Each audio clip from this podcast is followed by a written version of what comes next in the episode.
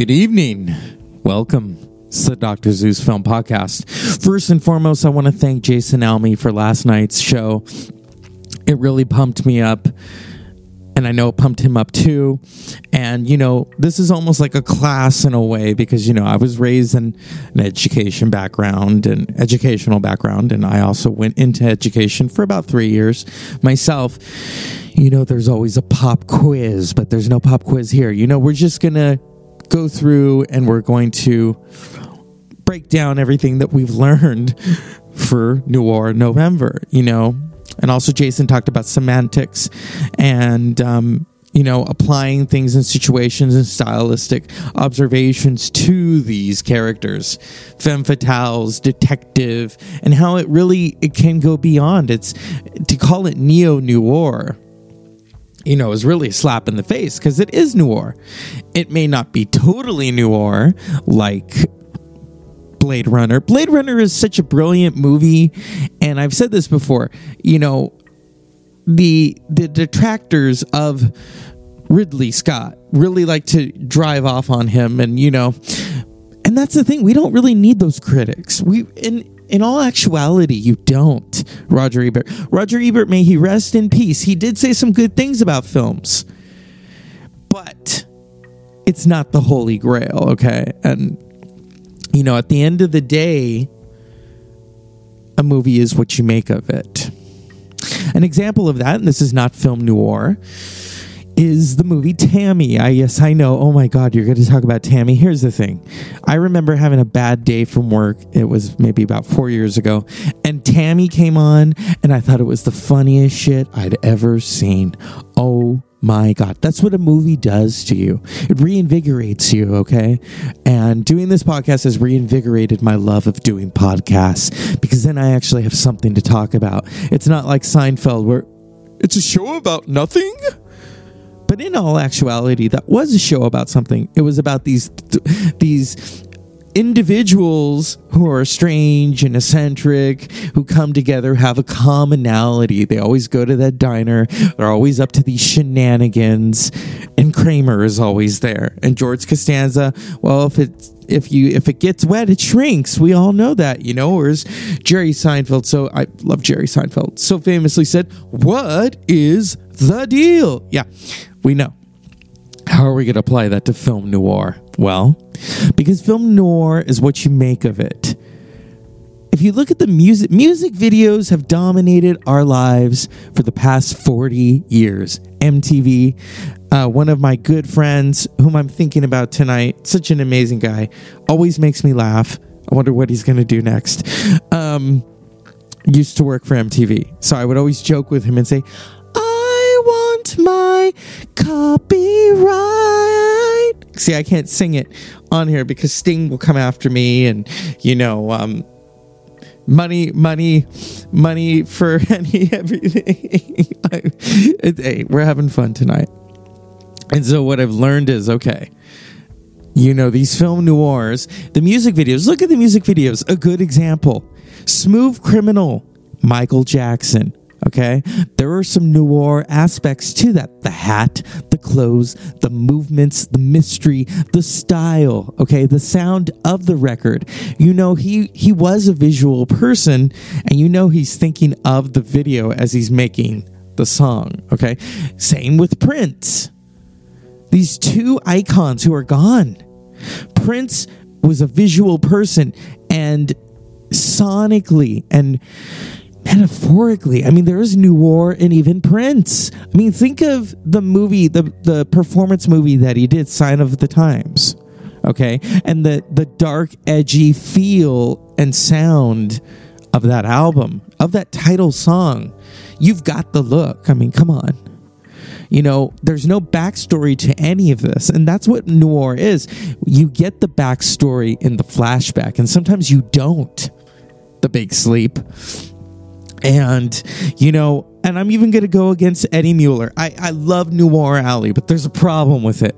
Is that you all think, oh, he speaks the Holy Grail. Now, understand something. I'm not religious whatsoever. I'm spiritual, so I'm just going to say that. If there's some Monty Python fans listening, great. Let's dive in. Eddie Muller, you know, that's his opinion of what New War is. I'm here to tell you that The Big Sleep is film New War. It's not the trappings of film New War, it is motherfucking film New War, okay, Eddie Muller? You think of all the New Wars that Humphrey Bogart did. Humphrey Bogart is an icon. If he had lived, he'd still be an icon. If he had, I mean, you think of a lot of his contemporaries who outlived him.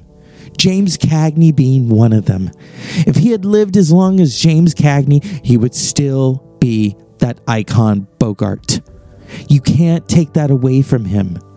And it's so funny when they call these pop stars these living legends. No, until you've lived it and smoked it and fucked it, you are a living legend. You you're just getting started. Go ahead and walk those legs. They're brought to you by Hanes, okay? As I say that, I think of um this one's for you by Neil Young. Oh my god, that's such a great song. That's such a great video the you know the humor the parody the anguish the anger the the revelation within his songs. I'm i am such a fan. Even neil young has noir aspects to his psyche. So noir is in everything. The simpsons have parodied noir okay? And it's an amazing thing and what we've learned is, you know, we've learned about, okay, you know,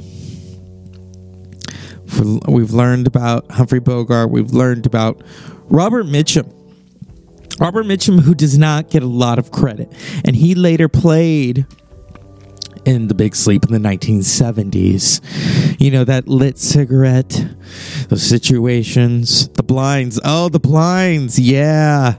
Here we go. This is wonderful right here that people are writing articles how to get the film noir effect. The lighting yes. Set design. You could do this too.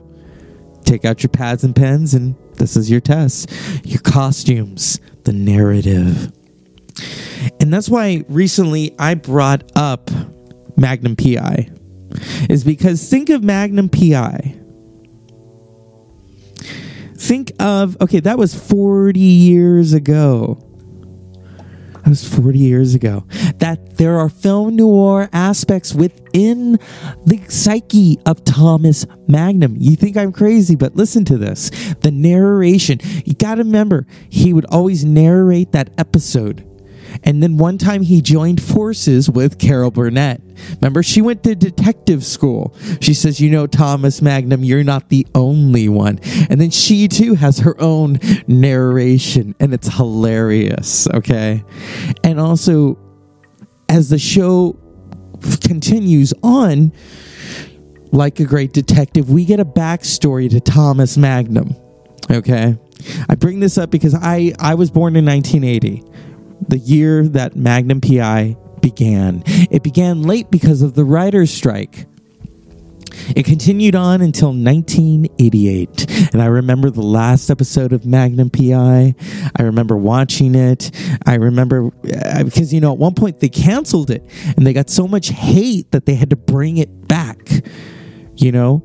And also, I'd be remiss if I don't mention Higgins. Remember, the, remember Higgins? Higgins is a girl now on the new one, so we're not even going to mention the new one because there's no noir aspects to the new one. I'm not downgrading it, but there's something to be said about the narration, the design. You gotta you gotta think of all these situations, these mysterious things going on within the psyche of Thomas Magnum. And then we learned that he's a Vietnam vet. That hadn't been portrayed before on television. Vietnam was very t- fresh, and, and the, that, that was 10 years later. Very fresh. Okay? It's still fresh. Don't touch it. Yeah. Especially in this country where people go off on the Vietnam vets. That's the worst thing you could do. It's sad. It's sad. And, you know, and also we talk about film noir. A lot of these guys are former GIs. They were in the military. You think of Den- Denzel Washington's character in Devil in a Blue Dress. He was in the military, comes back, World War II, he's a hero. The people in this country want nothing to do with him because he's black. That's another part of noir is not belonging, being outside of society, as Patti Smith would say. And then you have, you know, Humphrey Bogart's character in Key Largo, also a veteran. Okay? Perry Mason, Matthew Rhys playing Perry Mason, a veteran with shell shock syndrome. The noir aspects of Perry Mason are there. They're in your face, they slap you around. He's getting drunk. He's taking a baseball bat to this fire um, truck that he was supposed to send his son because him and his wife are now divorced. That's the stuff of film noir last night jason asked me you know something episodic that is along the lines of film noir and it is perry mason. But it's also if you go back and watch magnum pi it's not just about having fun. It's not about the beautiful location of hawaii. And i've been to hawaii. It's not about that. You know what it's about? It's about this detective thomas magnum and his boss higgins and this father son dynamic between them. Okay? And Thomas Magnum having to prove himself. Because this guy is an amazing detective. But also, as I said, the narration. That's what pulls it along the lines of film noir. Okay? Think about that. 40 years later. 40 years later, Tom Selleck's doing Blue Bloods, which I personally don't care for you know, I, I think we're all used to him with that mustache, the Hawaiian shirt, driving the Ferrari. Those credits roll. It's the stuff of film noir. Now, you know, Cary Grant has been in a, fil- a few film noirs. I'm going to bring up Cary Grant because we talked about him last night. If you think of North by Northwestern, okay? Think of those movies that he did with Hitchcock. Charade, which he did with Audrey Hepburn. now, The Thin Man, that's a detective story, yes. This is way before the term film noir. And at the same time, it's a screwball comedy.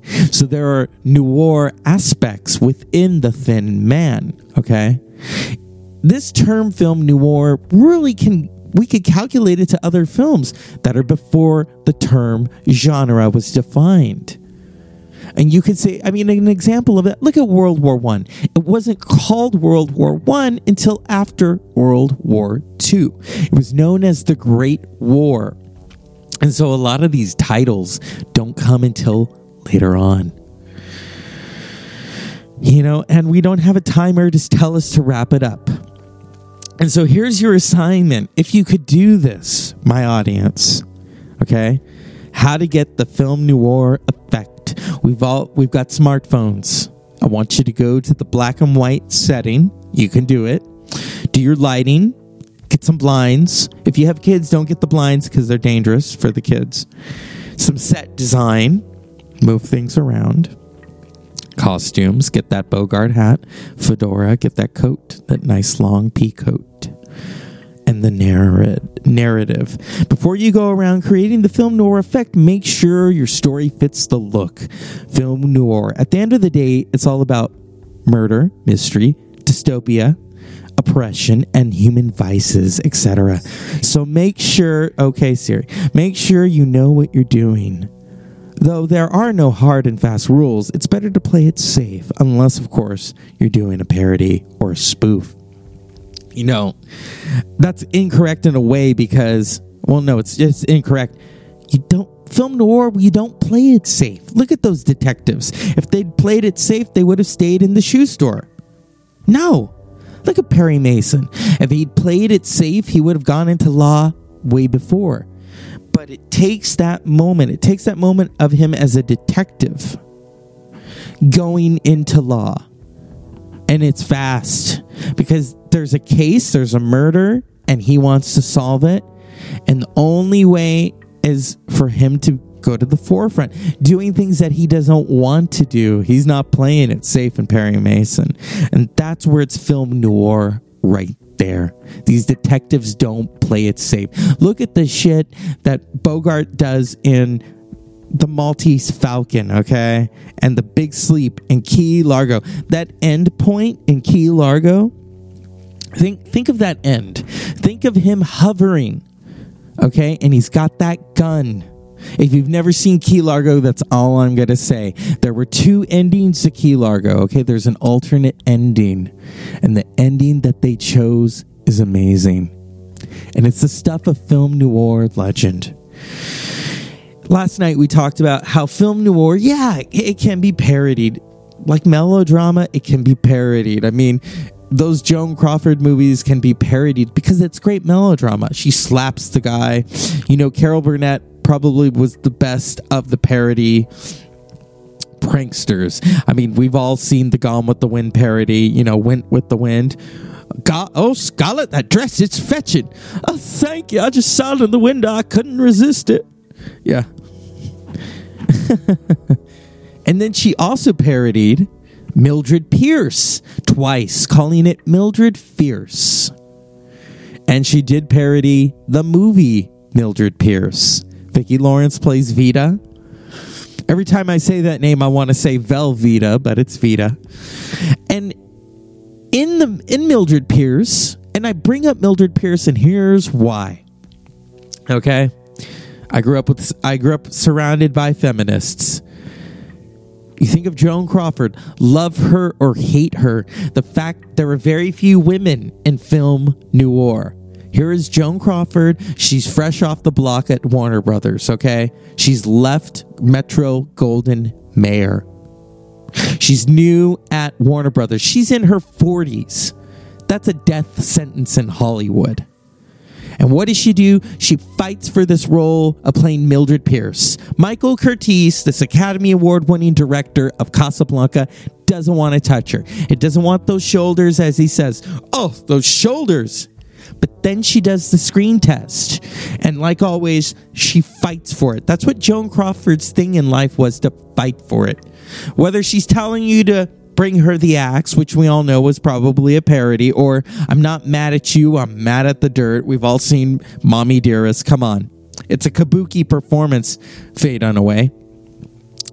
But back to Joan Crawford, when she got that part of Mildred Pierce and what she did with it, she's not playing the melodramatic bitch that she played in so many roles that become a that became a parody the Joan Crawford look, the makeup, the hair, the style, where she's playing this um, per- perhaps butch lesbian in uh, Johnny Guitar, along with Mercedes McCambridge, who I don't even know. Who knows? We don't know. But back to Mildred Pierce. What she brings in Mildred Pierce. Okay, you got to understand the way Mildred Pierce starts off what? How does it start off? You see this beautiful setting in black and white. You see the ocean, you see this nice house, and then you hear the three gunshots. And then he falls down, and what does he say? Mildred. Did she do it? You're going to find out if you watch the movie. And then you see this lonely woman in a fur coat walking along the banks, looking down, looking upset. And the police officer assumes she wants to kill herself and says, Hey, lady, don't you jump in. And she says to him, Leave me alone. And then it does the flashback, the flashback narrative. And you get to see how things unfolded the way they did. And at the heart of it is this femme fatale who's young, who thinks she's got it all, but looks down upon her mother, doesn't realize what her mother has had to do to give her and her sister a better life. And that, of course, is Veda, played by Ann Blyth. Ann Blyth is still with us. She played Veda so well, she got nominated for an Academy Award along with Eve Arden for Best Supporting Actress. Mildred Pierce, you see this evolution from this woman who's been thrown in, spit out, trampled upon by society, and she works her way up. And the, the sounds, the sights, the stylistic approach are film noir. Okay. And that femme fatale Veda just keeps getting stronger and stronger in her darkness. And what happens? She says to her mother, she confronts her mother and says, Look, you've never told me about your people. And she starts to rap or you know, rag on her mother, basically. Not realizing her mother is a self made woman and that's that's the important thing to take away from Mildred Pierce. I love that movie. I think of my grandmother right now as I talk about it. My grandmother loved classic films. But see, you got to understand something. It wasn't classic to her because that's her era. And you know, she would tell me she'd go see like 3 or 4 movies a week because what else are you going to do in Oakland, California? There's no there's no wide open spaces. You either go to the park, you go to the junkyard, you get some roller skates and you go skating. Or you get a bag full of dog crap and light it on fire and leave it on someone's doorstep, as she told me. And then you also go to the movies and you see Mildred Pierce and you see The Big Sleep and Key Largo. My grandmother was a teenager when Key Largo came out. So you know she's watching it thinking, oh, Bogart, come on. Yeah, or watching those Mae West movies. They weren't film noir, come on, but it's within the canon and it's within the context of what I'm talking about. And I also want to mention my late professor and friend. You know, um, I remember I would go and see her, and we were talking about classic cinema, and she says to me, You're too young. That's part that's my generation. And i said i understand that but i love it. And she taught art and music. So she's teaching us about these these characters these art these icons these romantic heroes these you know conductors uh, beethoven and um, uh, wolfgang amadeus mozart you know salvador dali elvis presley Claude Monet, you know, um, Pablo Picasso. She's teaching us about these amazing icons that are beyond. This is before any of us were born.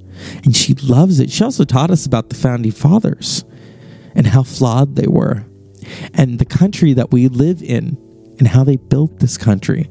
How this country, you know, went against the British and said, look, we're going to form our own country and what it took, the bravery to do that, the balls, the cojones, okay? Or as um, my Yiddish friends would say, the chutzpah, chutzpah, yeah. You know, they would also say, you're mashuga, which is crazy in Yiddish. Um, I love film noir. I love that those who are no longer with us, I can conjure them when I watch these movies. I can feel their presence like, hey, you're watching something good. Be be very thankful you're able to do that. That you can watch it on your phone, on your tablet. That you can recite those lines. He is looking at you, kid. Now that's not film noir, but it's it's it's Bogart if I if there's one thing I could leave you with, because tomorrow will be the end of Film Noir, this series, there's such a great moment in a film that I just love. I've talked about it. Eddie Muller's talked about it too. And, you know, we're to go against Eddie Mueller. We have to. We have to. I, I love you, Eddie, but you know what?